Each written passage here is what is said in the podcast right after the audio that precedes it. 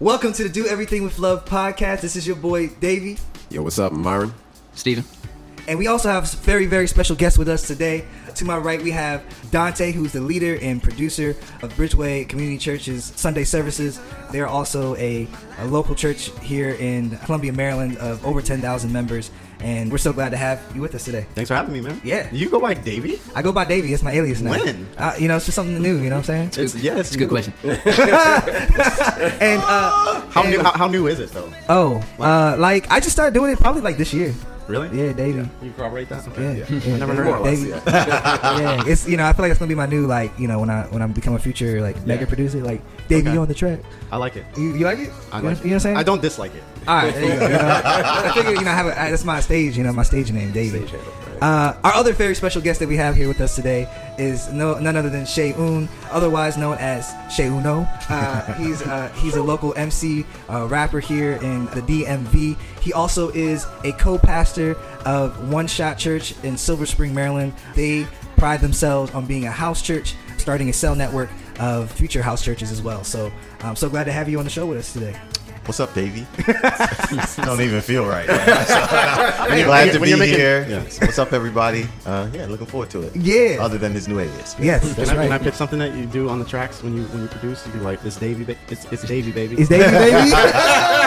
you can have that. You can have Thank you. I appreciate that. I appreciate that. Should be a Um. That'll be your signature. Hey, you know what? It's Davey, baby. It's baby. Davey, baby. Um, Dante, real quick, do you want to shout out your handle, your Insta handle? Sure, it's Dante Sheppard. as creative as possible, Is baby. how you spell that last name, though? Uh, S H E P P A R D. there you go, ladies and gentlemen. And, and Shay, you know, how about you, man? Shout, 'em- shout yourself out, brother. Uh, sure thing, you know. Uh, I'll try my new moniker too. Shay like the butter, Uno like the number. Yo, Come on. S H E underscore U N O. Would love to connect with you guys. Uh, yeah. You know.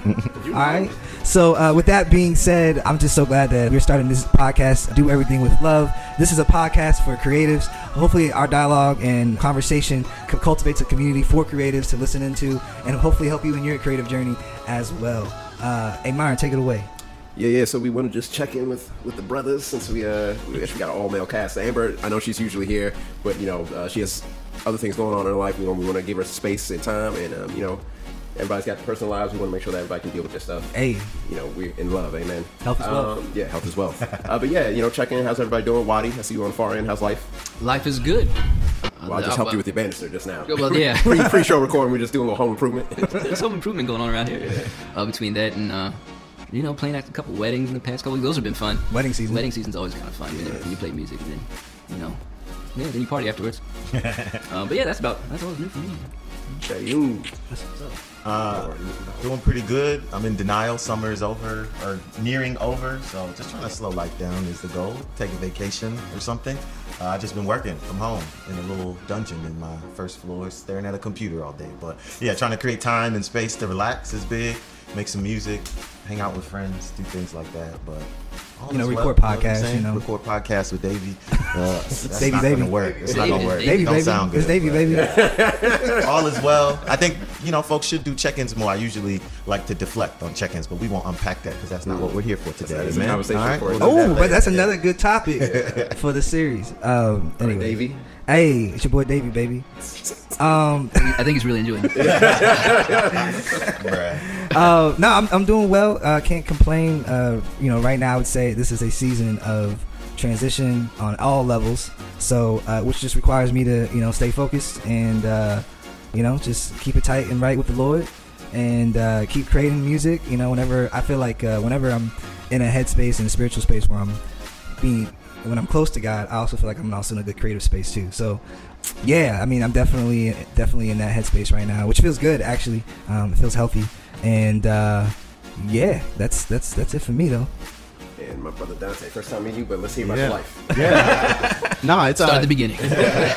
when I when I was a young boy. Um, no, it's it's been good. I just I think that one of the things that um, I'm constantly trying to um, get better at is just like managing my time, which which also means like managing my energy and uh, how I prioritize things and Yeah. like um, you know just trying to do more of the things I love and less of the things I don't, um, and uh, just trying to find that space. And I've got a six year old daughter, and uh, she's the, the the light of my life, and um, I'm really you know, the kid when you're around young kids, like you you see the passage of time more because of how quickly they're growing up, and that's what's what's that ca- what that's caused in me is um, this urge to just try to be as present as possible all the time. You know, um, because I know like this time is going by so fast, and um, it's caused me to not freak out about it, about it, but actually to be more poised and to be more uh, present when I'm interacting with her and just uh, enjoying enjoying the time. So, um, you know, we, we actually were blessed to take a vacation. Um, we went to, to, to Puerto Rico, which was my actually my first time. My, my mom's side of the family uh, are from the island, so uh, that's part of my heritage. And to, to like go to the island for the first time was See like your roots. very special. Yeah. very Awesome. special. Yeah. But this is this show's not about that. But there's a lot there's a lot I could say about that experience and what that meant to me. Mm. Um, but yeah, to, to, to be down there with family and, and, and my for me and my little girl to experience that together Yeah. was like very very cool. That's powerful, man. To I'm sure you met some family members, ancestors. yeah. You know what I'm saying? no, seriously, man. Like I, I, Yeah. I wish I could go like visit like my ancestral graves, you know, and, Right, yeah. and pay and pay tribute. Crazy. Yeah. Um, but no, that, that sounds powerful, and in fact, you did that with your daughter and, and your mom, and that's even more special. Very special. And and you got you got to shout out your empanada and pizza business, yo. What's good with that, man? Yeah, well, uh, this summer I hosted a, a series of pizza pop-ups. I did uh, I did five a five week long stint. Uh, Wadi came out, Davey Baby came out. Um, yeah, I got I got into uh, Neapolitan style pizza making like a few Oh, a few years ago. Like as a COVID gift, I bought myself one of those like portable pizza ovens, Yeah. and uh, just like making pizza. And I can tell you, the empanadas, yo, bro, yeah, it's a problem. It's a problem. It's a problem, It's a problem. bro. So my, my mom and I was we're in the kitchen whipping them up, and um, it was a it was a it was a fun experience for me to do. I did a, a few pop ups a, a couple of years ago, and this time I kind of wanted to like up the ante and like um just to see how I would do with like walk up orders Hmm. and like firing the pizzas on on the fly like that. Um, and it went really well. That's it went up. really well. I mean, you went to Puerto Rico, so it must have went really well. You know what I'm saying? I was able to uh, uh, afford a trip there. Um, but yeah, it was, it was a, your employees. it was uh, it was good to like uh, set out and plan to do something and then complete it. Um, and I didn't. we- We're joking about it, but I, I didn't do it for the money. Um, the money was not great, like given like the amount of work that it took. Yeah, yeah. Um, it's Passion like it wasn't worth it. It was absolutely a, a passion pro- a passion project, and I was able to cover our costs, which was a blessing. So Yeah. um, yeah, it was just something cool that like I set out to do to just see how I would manage it. And you know, you know when when you begin to make things a job, it, it can take the fun and the passion out of Yeah. it. Um, it becomes like obligatory in a sense. Mm-hmm. Yeah. Uh, for me, it didn't. I had fun the whole time. It was hard, hard work. Yeah. But I, I enjoyed it. I felt like I thrived, and um, it was it was it was cool. It was a unique and special thing to, to do. People that came out came out like it was just uh, we cultivated a really cool space. Yeah. It was like a BYOB type of thing, and like It was a lot of fun. yeah, Yeah. It, was, it was a good time. It was good vibes every week. Um, so That's what's up, so yeah, was- Yeah, my favorite part was uh, you like twirling that pizza handle thing with like the biggest smile on your face. like, I thought that was hilarious. We're gonna start a video here. Nah, but that was that's dope, man. Yeah, next time y'all get paid, y'all gotta come spend it on this man's pizza and empanadas. You Yeah, know- gotta- are you still doing more pop ups? Nah, Oh but- damn. no, but if, if, if I do it again, I, a lot of people were like, "You should do it in the fall because it'll be cooler outside." Yeah, Oh, yeah, yeah, that'd be Yeah. So um yeah, so like people have been, um requested that I do more, so I think it's a good sign. Yeah. So Yeah, yeah, yeah. Today's price is not yesterday's it's price. not my favorite quote. Pizza thirty dollars. Inflation. so like, bro, what? yeah, man. That was fun. It was it was fun though. It was, it was good. okay. it was good. dope, good, dope, good dope. Yeah, man. How you doing, brother? Yeah, uh, I'm out here. uh, coming back off injury, took a little spill on, on the mountain biking trail on the mountain. Um, That's what you want us to think. yeah. As opposed Every to, time I every time I see you, it's a different story. I've only seen you once, but it that joint been hurting for months now. well, I mean, just I, won't get better. I don't know what's going on. man. It was always sore. What's no, up? I, I, I did like I did tear a ligament. Um, I didn't. Hopefully, I didn't actually break anything. I don't think I broke anything. Um, turn a ligament. yeah, that is months since recovery. I actually tore tore my ligaments from another mountain biking accident in my left wrist before. That's Still don't know why you mountain bike. But like, yeah, the mobility is like I could probably. That's like the furthest back I can bend my wrist right now. Yeah, First- that's gonna go. Oh, no, because like Nah, I man, it's Yeah, y'all, y'all gotta just go the other get your way. mobility. Yeah. I'm a guitarist, so left left hand oh, oh, mobility does Oh, yeah. need to be a little okay, bit. this one's going. Maybe Come on, wrong with my bruh. hand. Yeah, I mean, sure, you're a pianist, you know, you should have a little bit more mobility. You know what I'm saying? I'm, I'm on this way. oh, that is true. Yeah, yeah, yeah. Yep. Okay. That is, Well played. It's Davey, baby. You don't, catch me, you don't catch me in the streets looking like this. You know what I'm saying? catch Just me testing my wrist. Nah, but yeah, yeah, yeah. He ain't gonna catch me lacking too, too much long, hopefully. So yeah. All right, cool. Well, tune into this ad. Thank you for joining the Do Everything with Love podcast. If you'd like to continue to take the journey with us, please hit us up at With Love across all streaming platforms. Our music is everywhere, all right? And if you want a physical copy, hit us up at bandcamp.com and you might even score yourself a signed copy of our album. Thanks. So, um, we are doing a series now. Uh, this is season three of the Do Everything with Love podcast on millennial trends in the church. And today's topic is what kind of church do millennials prefer to attend in 2023? Large church or house church? Now, to give you some context, uh, let's hear from our panel of gentlemen here. Uh, what do we consider to be a house church? A church in the house. Church in the house, yeah. Probably no more than what, like uh, what, twenty people maybe? Um, definitely no more than, than 30. I mean, I guess how big depend on big how Yeah, big your house big is, right? Right. Not this house. Um, okay, so and uh, and there's a pastor established or a leader established among the group.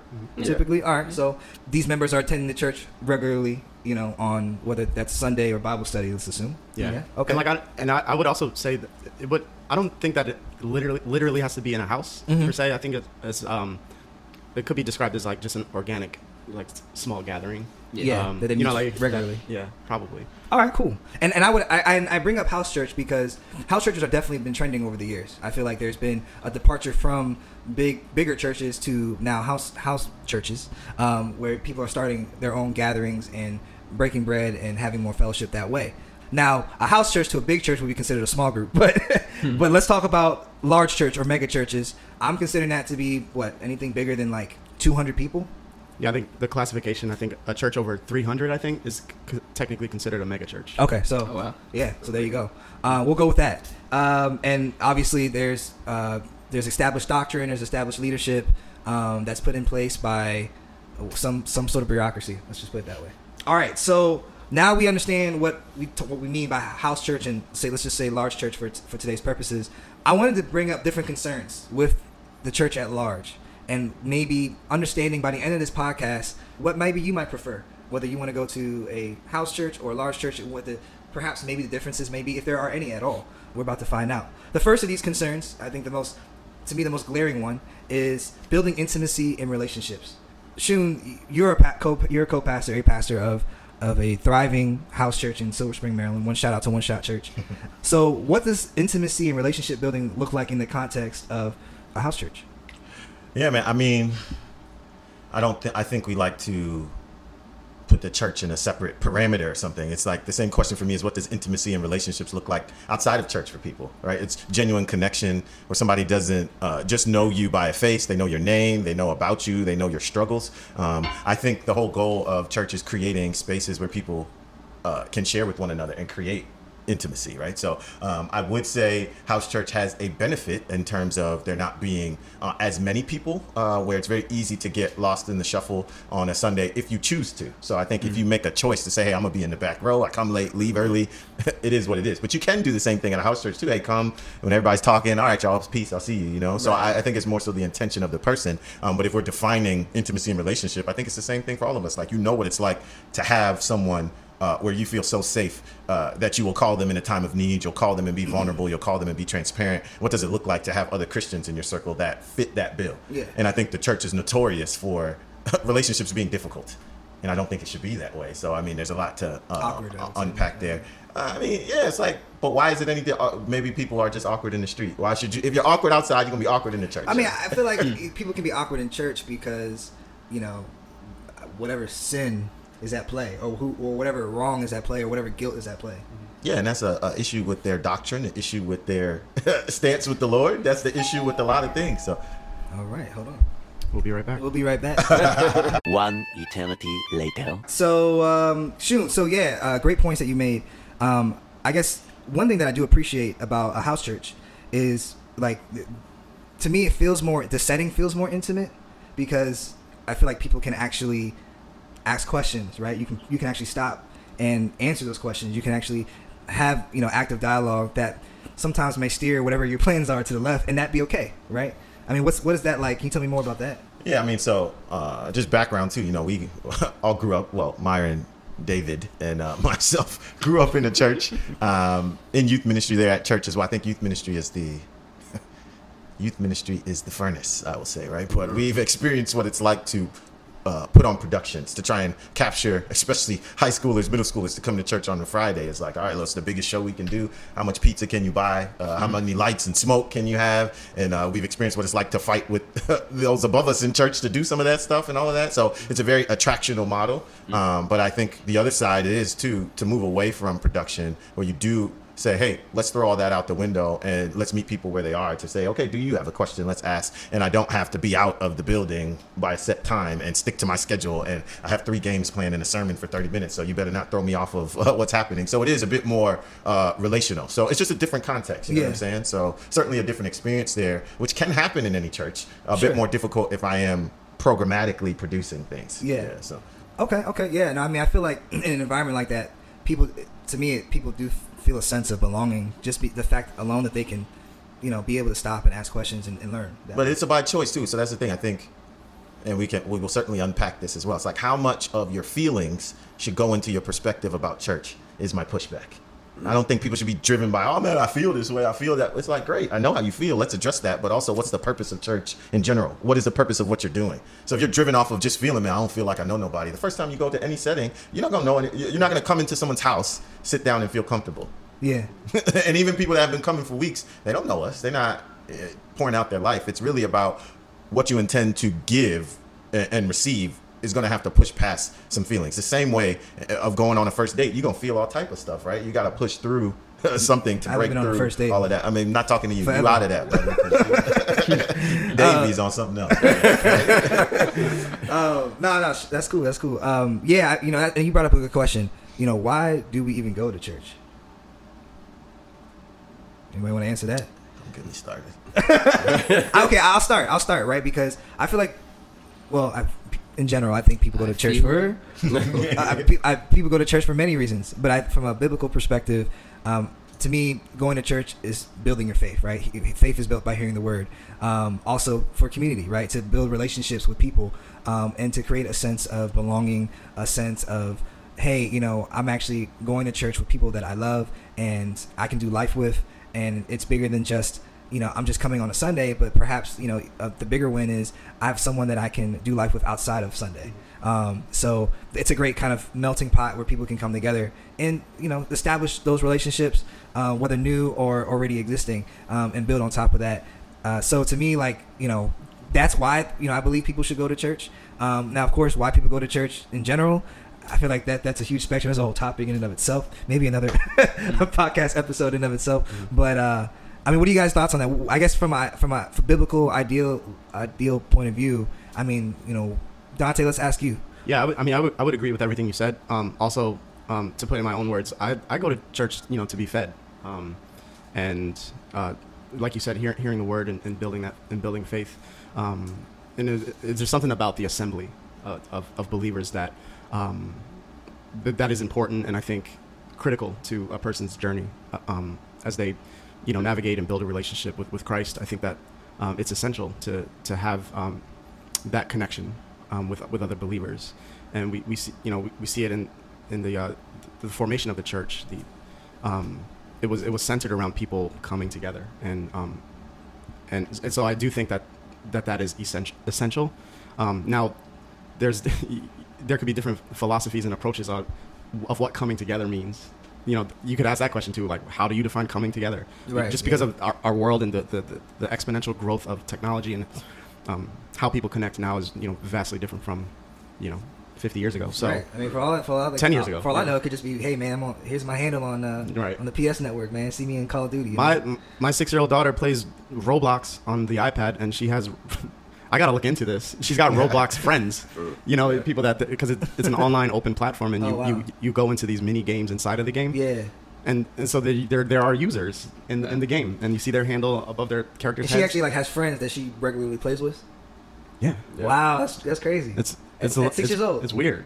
and I'm like I'm like I'm That's not, their norm now. yeah, and I'm like Lily, d- d- get out of the chat. Like don't talk to people on there. right. you know and she'll, she's so cute i mean she's six she's a, a child so she's like you know she, she'll say hi and stuff and i'm like don't talk to people but yeah i mean just like so so yeah, yeah i mean that's worth um, sort of beginning to unpack too is just like how people connect and um, you know because uh, you got a lot of people that that won't agree agree with how another group might connect. Sure. It's like, oh, I don't do the online thing, or you know, and people have pretty strong beliefs about that. So, um, either way, though, I think um, I think that connecting with other believers is, is essential to our faith. Um, in the in the way that um, you know, in the same way we go to, to be fed from the Word and, and hear the, the pastor's perspective on how they're teaching, um, and how that builds into us. I think the relationships in an ideal setting uh, would do the same thing. So, I personally go to church to, to, to be fed Okay. by those things. That's what's up. That's what's up. Um, I agree. Yeah, I mean, yeah, I think we're on the same page when it comes to that. Uh, so you talked about you know connection and building relationship as being of the reason why you know you go to church. What does that look like at Bridgeway? What does that look like at such a large church? You know, how how is that established and um, and you know how is that something that you know people can walk away feeling like they've they've connected with something? Yeah, I mean, when I meet someone. when I when I meet new pe- people that are attending the, the church, I'm, I'm quick to t- I'm quick to tell them like start serving somewhere. You know, get get get involved. Mm-hmm. Yeah. Um, with a church that has thousands of people, I think that's the um, that's the way in. And you guys know from playing with with the worship ministry. Yeah. Uh, as soon as you started playing and serving, that that's when you started building relationships. Sure, and yeah, I, absolutely. ur- I urge I urge newcomers all the time like get involved, start start start doing stuff um, because that's that's how you can. Uh, that's kind of the, like the quickest way to meet people, um, unless you like join a, a small group. Um, like I, I'm naturally introverted, so like I, I won't enter a public space and just strike up conversation. Like Right. for me, it's easier to um, you know to, to, to form a relationship and um, Over an begin activity or something over like over Yeah. doing something. You know. Okay, okay. Interesting. So, I guess would you consider like as a producer, I'm, I'm interested to know like how do you create intimacy during your services? Um, and how does that play a factor in your planning? Yeah, I mean, I think use, using a, a, a diverse group of people to um, to to be on the platform to to lead in worship, um, I think is the kind of the first step um, because people Can uh, relate. can relate based off of uh, how they're represented. Yeah. you know, from a from a visual standpoint as well, a, a cultural standpoint, um, and, And, also for those of you who don't know, Bridgeway is probably one of the most multicultural churches here on the East Coast. So just yeah, there are over 50 nations Yeah. like uh, represented in, in our church, and um, that's so that's a, that's a big part of the, the initial um, the initial phase of it. But also, I think that um, with everything we do, like the it's obvious and should be a should be a given, but like everything we do should point to Christ, should point people to Christ. Mm. um, because uh, when, once that hap- once that happens, I think God's Spirit then um, begins to work um, in, in a person's heart, and I think that the uh, you know that's sort of like the genesis of, of how the intimacy grows, um, and I think just the just the way that we are we were made um, is is for relationships, and so I think that in a in a mega church setting as we're putting the services together. Um, you know, I think it's a, it's an important thing that with, with whatever we do on the stage, whether that's worship or, or creative elements, and, and then you know the sermons and the word, um, as much as I mean, community is in our name, so as, Yeah. as intentional as we can be um, to to give people an opportunity to, to partake in what we're doing, I think that we, we hit our mark. Um, Now I know I know establishing you know an intimate setting in a room you know say because you're the auditorium fits what like three two thousand people no, no, no, no. If it's like oh, 1,200. 1,200 people. Yeah. Okay, well, still, I mean, it's a large space Mhm. that you know. I think it's a feat in and of itself to create an intimate setting, and you know, I hear you about you know putting people on the platform to uh, see a reflection of themselves represented on on stage, um, as well as making sure that everything is Christ centered, because that's why people should, should come to church. Um, and I guess you know, for me, understanding you know the intimacy part of being at a church that size uh, allows me to un- one allows me to under- wonder, I guess, you know, how do people walk walk away feeling like, um, you know what, I met someone that was cool today, and I want to establish more relationship with them without having necessarily to serve or get involved because you know for some and millennials as we know have been burnt out out by being being volunteering at church or being overused at church uh, you know boundaries not being set or boundaries being crossed. Uh, and so now you know i think that's part of the reason why a lot of people are leaving because it's like you know what? How can i feel like i belong without feeling like i have to you know give something uh, to the church in, in, in, in the form of volunteerism? Yeah. Um, I think at, at that point it, it comes down to like sort of the personality or the temperament of the person. Because like you, like you were saying, um, you, can- you can come and sit in the back and, and bounce afterwards. Um, and like we try our best. Like we have common spaces and we have um, you know sort of uh, a section of our a section of our building where after service there's there's coffee and, and food and stuff. Um, and of course, a thousand people don't go, but there could be a couple hundred there. Um, but you know it is uh, it is the person's sort of um, choice it has to be their, their their motivation to go Mm. um, because you just you you can't have life group style of intimacy with such a large assembly of people. Like, I- Yeah. I'm, not, I'm not sure how possible that is. I wouldn't say it's impossible, but Yeah. I mean, The the, the Sunday- thing to me is, is small group. yeah, like you know. yeah, we've we've got life groups that people can join. It's, Yeah. uh, so if we do our jobs with making sure the information is accessible, Yeah. and and um and easy to receive, um, you know, hopefully that can point people in the right direction of like, hey, you could do this. There's this event happening, or there's this life life group that's focused centered around this focus. You could join. Um, you know, we can do our if we do our best to make sure that make sure that information is out there. Yeah. Then I think people can can get involved. But it does take the person's decision to to be motivated enough to seek that out in a large church. I think the only thing I wanted to double tap on was uh, I think the intentionality of the person wanting to build a relationship. So a church can create the space, and it seems to me it's more organically, naturally created from a smaller setting, naturally, Yeah. than from a larger setting. But at some point, the onus will be on the person to sustain, you know, relationships. And so, and then from that point, um, it's the same, you know, across the board because that's just human nature. At some point, you will have to intentionally reach out to people and you know, and check on, on people and or serve somebody to some degree at some point, you know, to be able to have the reciprocity to uh, sustain the relationship. Um, that's all. Reciprocity. Yeah. Go, I, I think I think you know it's interesting because to hear about intimacy in both settings, right, house church and, and large church, uh, you know, to me it seems more of the onus is on the on on the person in the large church setting to, to get involved, to be there, to be motivated, to meet people, to do those things. Versus a house church,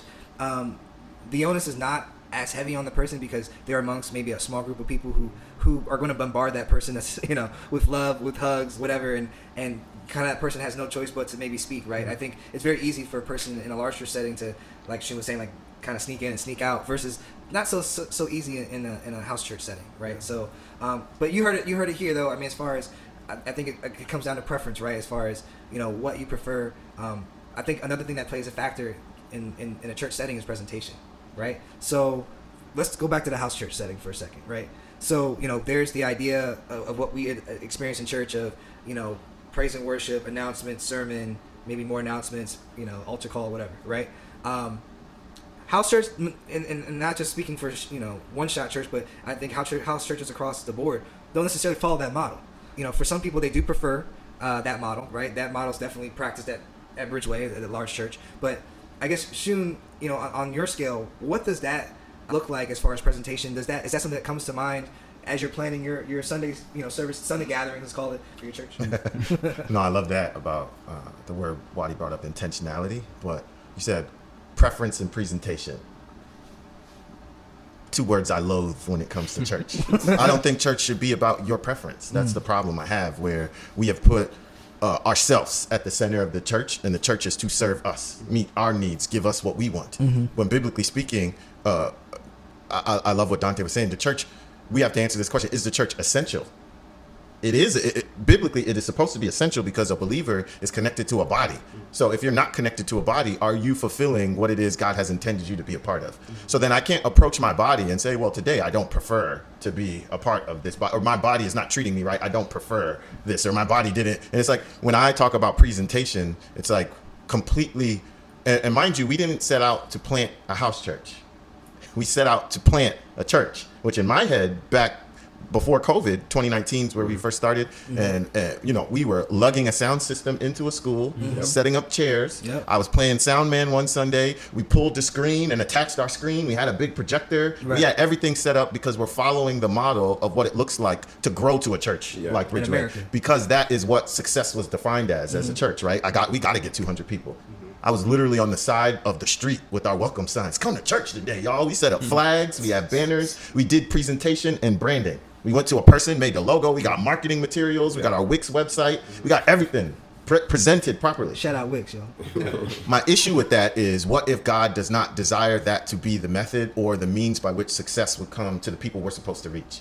And I was not okay with that. So you felt convicted doing all that. No, I felt like let's keep doing it until it works, and that's how I felt about ministry for so long in the youth ministry context. You know, we up there dancing and singing, and, and we got we anything to drag people to church. Mm-hmm. What if God actually says it's success if you reach twelve people? Would you be okay with it? Like genuinely reach 12. Genuinely reach twelve yeah. people that I don't have to do a presentation for. We actually sit down, open the Bible, and we unpack life, we unpack scriptures, we educate people to become more literate in what it means to apply the scripture to your life. So, just to answer the question before I continue ranting, which could go 30 minutes. which Don't worry, do I'm gonna that. cut you off. Don't you dare. Listen, what if the church was meant to actually do what God says about equipping believers so that they would be mature to go out and do work Building disciples. versus to sit down, make disciples versus to sit down and be presented to in a way that works for them this week and the next week they go down the street to another church Well, to your because point, they don't like it. So to your point, if you're equipping people, then wouldn't growth be organic then?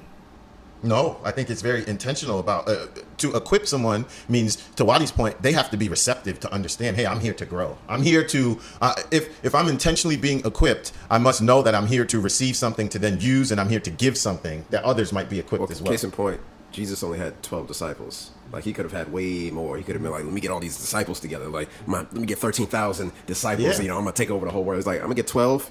I'm gonna impart my ways, my teachings, so that they know this thing down cold, and I'm gonna let them do the work.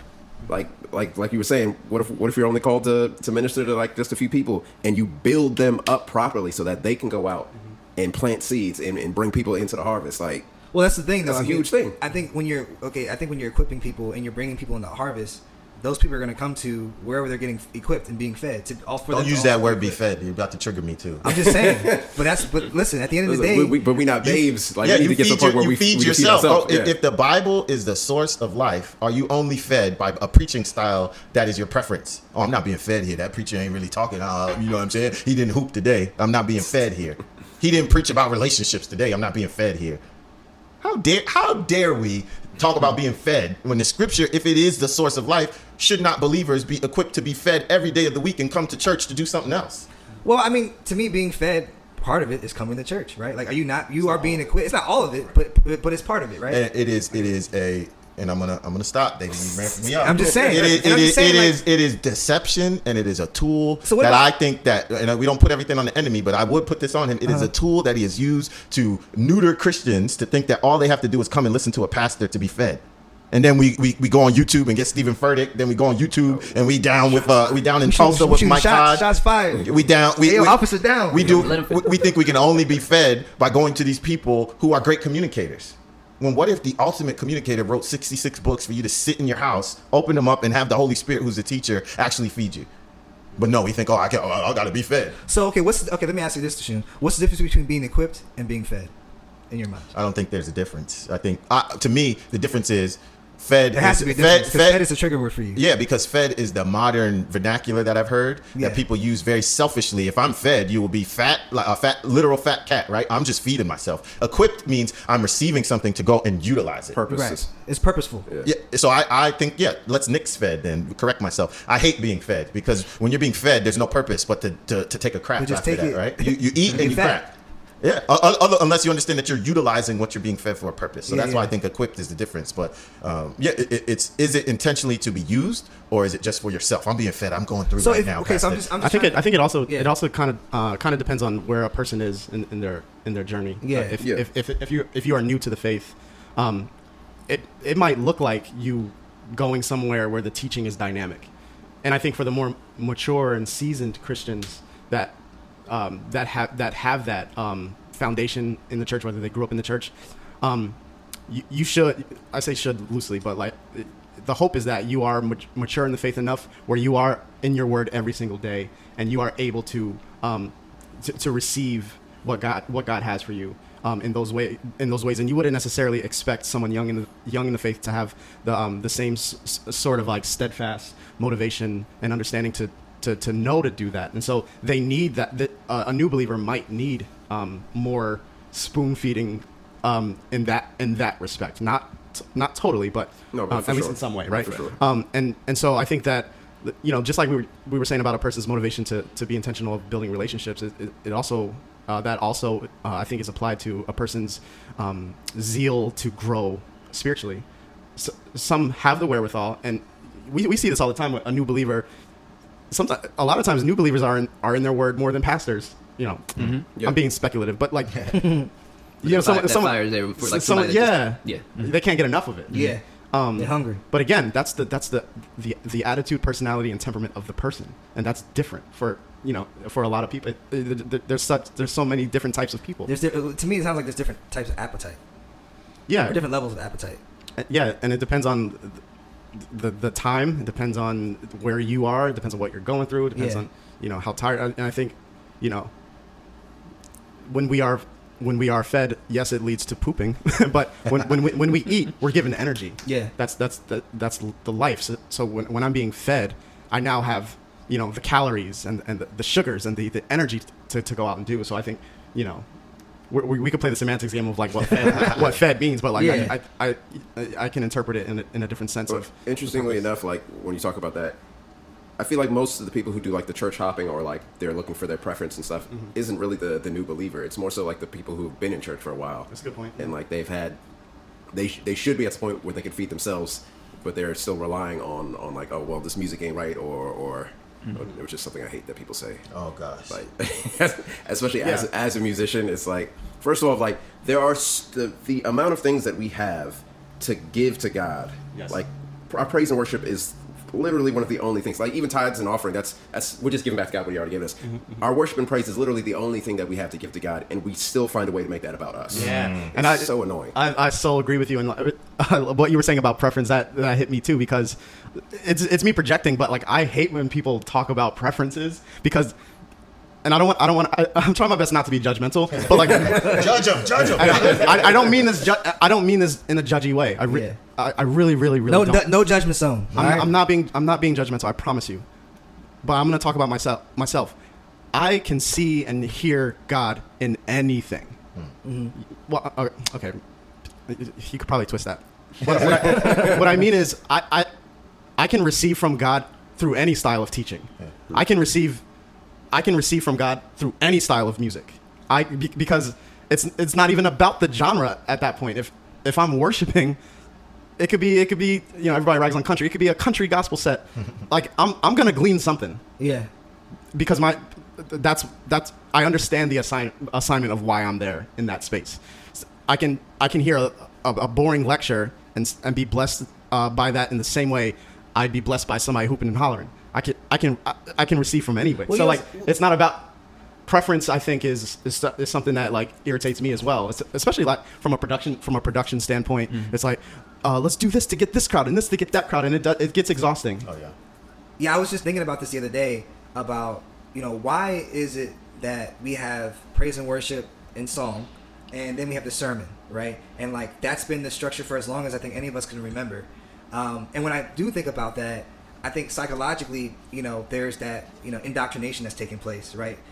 How many times do you, you memorize the lyrics of a song before you actually memorize any passage of text, right? Like to me, when they all are in sync together, you know, and a, a church can capitalize on that in a way that they can indoctrinate uh, their belief system upon you uh, through those two different ways. Now, it may not necessarily look like that at every church, right? Especially at house churches where there, you know, there aren't there aren't any necessarily any uh, denominational standards to abide by, right? That's that's where, where you get that from? what Denominational standards. There aren't any. Like doctrine. doctrine? There is Yeah. doctrine. Well, I mean, yes, I mean from the from the Bible point of view, but I'm talking about like The, all a- doctrine a- should be from the Bible, from a- but that's not the point. Are point. you talking right? about they're not a Which is- specific which is- denomination? Yeah, I'm talking about for like a specific denomination. Yeah, like Okay. you know, Pro- Protestants, Methodists, Episcopals, like they all have a certain way of doing church, right? Like they they have certain Uh, standards like that they abide liturgy, rules, right? liturgy, doctrine that, that they abide by. Um, but in house churches, like they're not applying for any you know necessarily for any denomination per se, right? Like let's let's talk to let's use a real world example. Shun, I are, mean, are y'all part are y'all part of a, a larger denomination that Most you guys churches? I, I have been to, Mm-hmm. or even our church growing up, it's non-denominational anyway, right? So it's like it's not.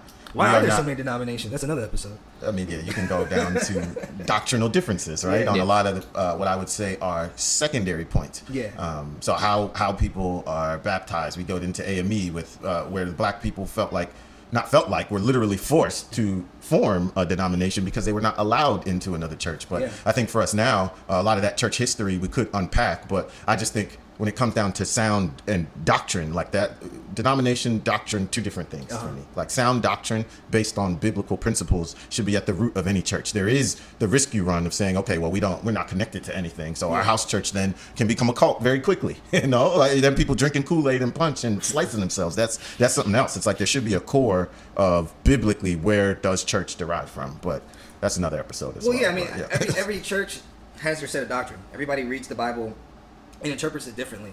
Um, what you get from the word might be, be something different than I get from the word, right? Those teachings apply in certain different ways, especially when you're talking about forming a church around around what you believe the Bible stands for, right? So I guess you know back to my, my point earlier about presentation, right? Between a large church setting and a, and a, and a house church setting, right? Like in a house church setting, I'm I'm you know like do you even have like do y'all even have like praise and worship necessarily like every Sunday and like No. is there conviction behind that like you know is that why don't you have praise and worship or is, is or why not Uh, so I mean, we have, and this has been the most liberating season of ministry for me. I would say ever actually, where it's just like, oh, we, we are almost devoid of structure, which not in church structure in terms of what Sunday looks like. Our structure has become so. Currently, we're reading through Romans, right? So we come in, sit down, do check in. Some weeks we might sing a song together. Uh, we try to still do communion every first Sunday of the month. We will do communion together, which will usually be we'll sing a song, do communion, do some reflection there. Um, but other than that, we just literally crack open Romans and we get as far as we can get for that week. We ask questions and we kick the scripture around. Um, so it's nothing is mandated other than me. I do want to still lean on and not toss out some traditional elements such as uh, communion being, hey, this is a sacrament God gave us to remind us of Christ and should be done regularly, right? So uh, that's one thing where I'm like, no, let's hold on to that. But there's no emphasis. And I think the other part too is like, I mean, you guys can speak to it more than me. When you get into church musicians, what churches can afford, uh, the people that uh, actually come, the setup. The fact is, we actually have some musicians at our church where we could do that. We could also pay to bring in some people, but this is just not. It's no longer the emphasis of presenting in that way. Uh, we'll do worship nights here or there, Mm-hmm. Right. differently, but it's not a core part of doing full sound system setup. like church musicians, can't happen without yeah, and that is a, a, a thing for me as well. But yeah, It, it makes me think. Um, does praise and worship have to be musical? Does it have to be through music? come on, that's. I think it's a huge misnomer that we think worship and praise is music. is music yeah I think that I'm sure there are a lot of people that associate that with just music Yeah. um, So this isn't recent, but maybe some years back, we had a family reunion. My mom wanted to um, on Sunday morning put together like a little service for you know the family that you know were believers and wanted to kind of get together and you know have community and Yeah. and church together. Um, and she asked me to lead worship, and I was like, "What do you mean by that?" She was like, "Could you play some music and sing?" I was like, "Mom, you know I don't sing." I was like, "This is gonna be awkward," and she was like, "Yeah, but I really want to have this." I was like, "Well, you don't have to to have praise to praise God. You don't have to worship God only through music. You know, I was like, we should do something a little more organic that doesn't feel forced. We're now we're stepping outside of probably our giftings. Now, sure, uh, uh, I would say I have to a degree a musical gift, not so much in singing. So I could accompany somebody.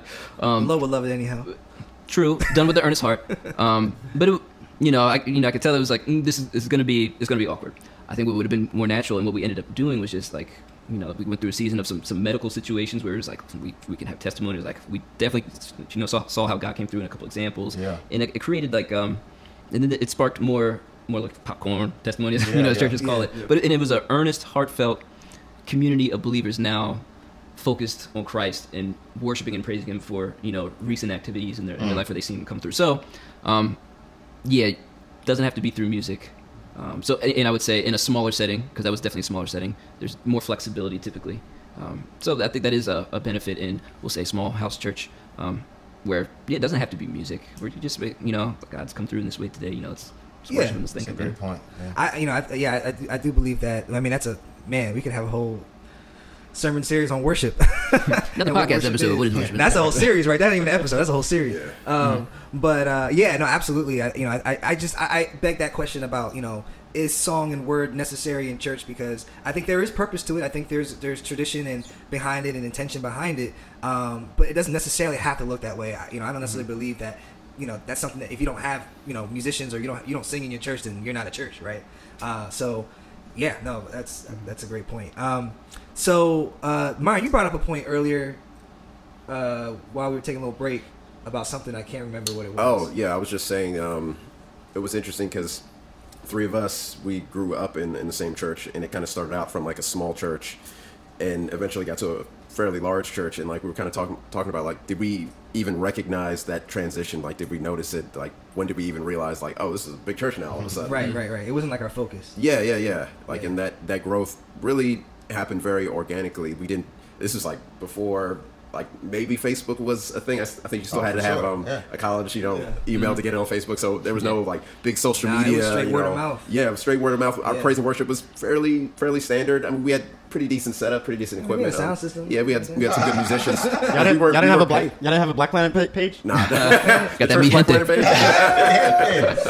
no, no, but yeah, we, we were very fairly bare bones, but we just you know a community of people who just really cared about one another, wanted to worship together, and you know it was very real and organic. I, I like what I I, um, I like what you're saying there, and and it, and it goes to Shun's point that he made earlier that like it's as long as I think the intention, especially for church leaders, to focus on equipping and discipling the people that do attend you, the believers that do attend your church. Um, it's not so much about the numbers. I think churches, especially mega churches, get caught up in you know how do I increase my numbers? How do I what's the right ad I need to put out on, on Facebook and Instagram or or you know what leather what pleather pants do I need to wear today Bruh. to be like, like, to me it's Baby. It's Davey, baby. to me it's to me I think it you know that organic reach that takes place when you're equipping happens naturally. Like like to me if you're equipping someone Shun was saying earlier uh, when we were taking a little break it was like well uh what, were you saying Shun like oh you, should- you know it's not about growing or it's not about you know bringing people that they might not necessarily attend your church. Well I would say that you know if somebody is hearing what you're saying and and therefore being reached because they've been equipped by their church to be to to, to speak to that person and reach that to particular person. That person more than likely is probably going to attend your church. Whether they do or not is their choice but at the end of the day my point is is that natural growth is going to take place. I think that's that is a healthy indicator of church when when that growth is taking place without having necessarily the emphasis and the focus on how can we increase our numbers because you'll you'll then i feel like the numbers will increase if the focus is correct which is on equipping your saints. Hey y'all, this is Amber, president of Let Love Rise Foundation Incorporated, and we have officially launched. Check out letloverise.org. If you are a community organization with volunteer needs, go and sign up on our platform to promote all of your volunteer needs. And if you are a volunteer looking for ways to connect to your local community, looking for ways to make a difference, go on letloverise.org to sign up for these volunteer events. I'll see y'all at the next event. So, with that being said, uh, I know we're we're coming up here on time a little bit, but uh, I kind of want to go around the room. I want to hear everyone everyone's preference. I know it's a bad word, Shun. I know, but preference as far as what they prefer. You know, as far as you know, do you you prefer uh, a house church or do you prefer in, in a large setting? Um, and and let's talk about it here for for a quick second here. Um, let's start over here, Myron. wh- What do you prefer? Do you, I mean, do you prefer being in a large setting or uh, or in a more intimate house church setting? I mean, um, the smaller the better for me. You know, like you said, you're an introvert. I think pretty much most of us are introverted. Um, we pre- prefer, you know, smaller community, people we know, people you know we can have conversations with and you know relate with. Um, it's, I mean, don't get me wrong. Like large churches, they can have you know great productions. They can um, they can have more just because they have more resources and and are able to help uh, in other ways. Um, I hope it did help out people. in other ways. yeah, yeah, yeah. But like they'll you know have resources for people who are in need in the church. Yeah, yeah. Um, and then that's great, you know, to be able to use use, use those things that God has given you to um, to really actually help and um, not just equip the saints spiritually, but you know, you know, people they you know they need help. And as the church, we should be the first first ones, you know, on the front line. To answer the call, yeah. yeah, yeah. Um, but uh, from just the spiritual setting, like the smaller church, where you can really get get to know people, um, build relationships, and like really live with one another and hold each other accountable and stuff like that. There's it's hard to do that in a larger group, and I think that's more than anything is what's what's affecting this current generation of, of believers. Man, we're, we're a bunch of Zoomers now, right? Everything's online, right? Like, I feel like it's harder for people to come out to do actual stuff. I feel like we're maybe now, like we're what two years removed from the pandemic, and maybe now we're just starting to see people like go to concerts and, and do more things outside of the comfort of their homes. Um, so yeah, I definitely feel like there's a large group of people now more than ever that agree with your sentiment. Right? So, what about you, Dante? I actually, I actually prefer a large setting because um, I, I think like the foundation of my faith was deeply personal and deeply independent of other people. Um, the, the, the the start of my faith journey was like my parents bought me like the, the beginner's Bible, and I, I'm three four years old, I read through that thing every day, and uh, and then they bought me like the VHS like. Uh, series of all of these uh, Bi- Bible stories and cartoons. Yeah, y'all remember those? Yeah, yeah, yeah, yeah. Bro, I that- grew up on Veggie Tales. But that Oh, sounds yeah, cool. so- I, want that, I want that now. you came a little after me though. Um, yeah. But you talking about the ones where it's like the the two white people and the one Indian dude, like they went back in time. Yeah, to yeah. Bibles. No, I remember no, what's that? Yeah. That's Hanna Barbera. Okay, yeah, yeah. No, no, no. Yeah. Yeah. These are.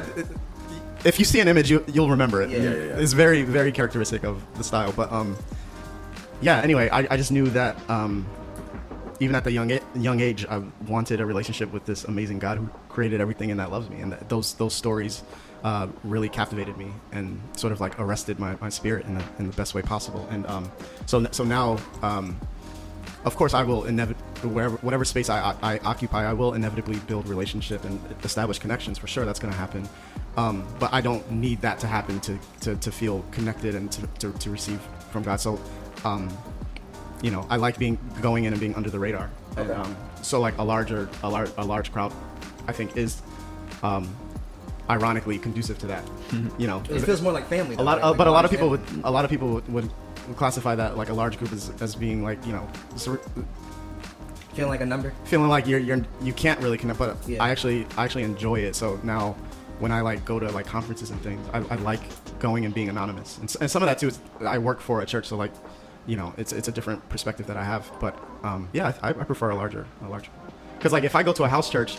I have to be in the mood to talk to people, you know. Yeah. And peop people that know me are or begin to know me um, are always surprised when I say I'm introverted, because like I because I'm a performer and I'm on stage and I'm in front of people and I hate when people assume that. um, know, everybody's like, everybody's like, you're, you're an extrovert. Like, um, when I tell them I'm, I'm, an, I'm an introvert, they're shocked by that. I think there are more performers that are introverted than me. than I think so. Yeah, and um, so, so much of what I do is in front of people, and, and so much of what I do involves other people and communicating with other people. That um, when I when I excuse me when I when I want to be fed, I like to be alone. You know, Yeah. um, or or at least have the opportunity to, to fly under the radar for a bit. Okay, okay. So, I, so what I'm hearing is that you're basically saying that you enjoy large churches, so you can fly under the radar, but still keep that and guard that intimacy that you have with God. Yeah. Right. Uh, that's pretty. That's pretty cool. And ain't nothing wrong with that either. Um, like I said, I do believe that everyone has a preference as far as you know whether they enjoy large setting or in, you know small intimate setting, and you have that right to do so. I don't think necessarily it's a, a right or wrong answer to that.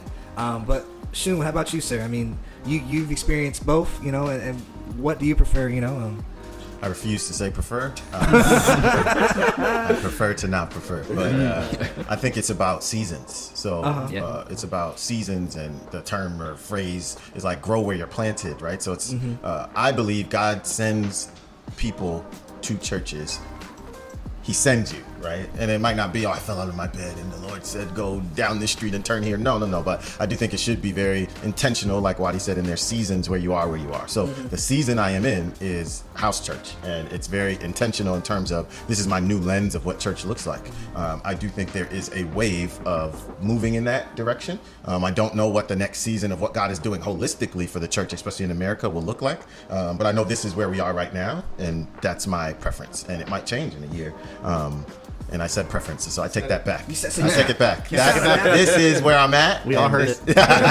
this is where I feel like I should be. Um, but I, Yeah. I also don't doubt, and and I think God has to really humble and uh, continue to remind me too. I met someone who goes to one of the larger church conglomerates in the area that I will not name, um, and just hearing her testimony, I was like.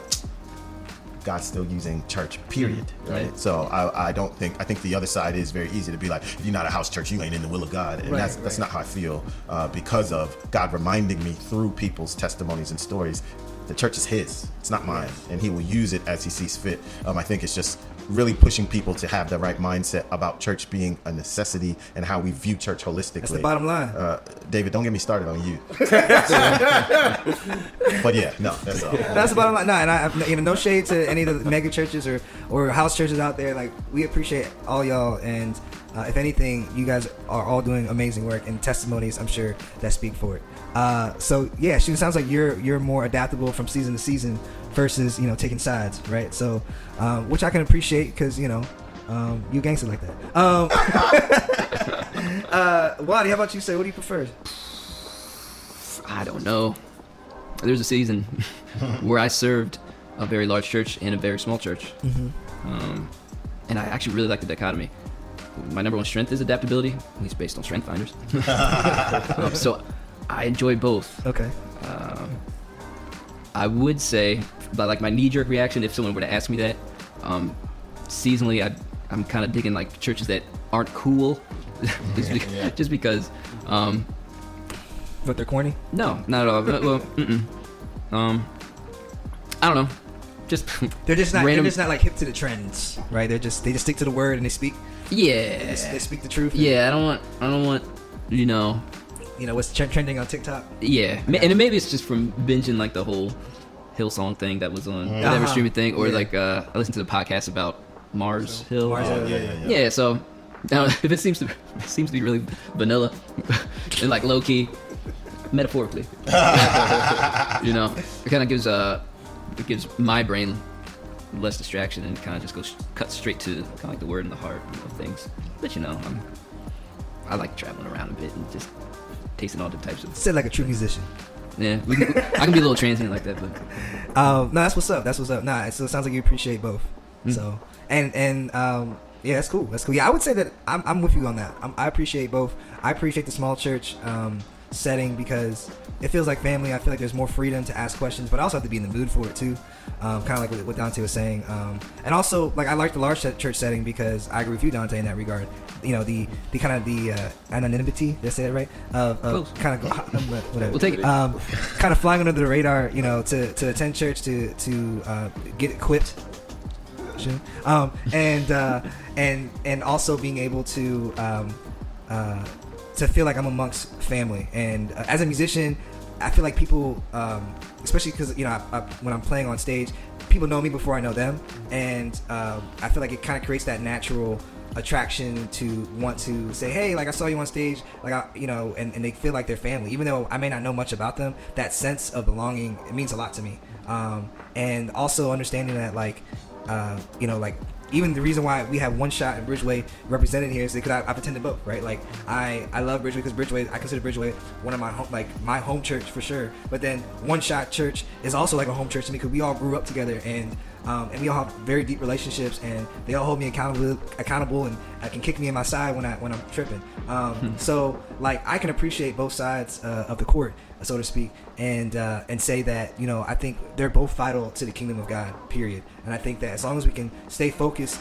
on not building numbers, but more so equipping the saint um, and being able to create that relationship that goes beyond Sunday Sunday morning um, is what it should get, what church should be about, right? And um, the moment that that that that that Christ centered focus is deviated is where I feel like a lot of churches end up hurting people, um, and so.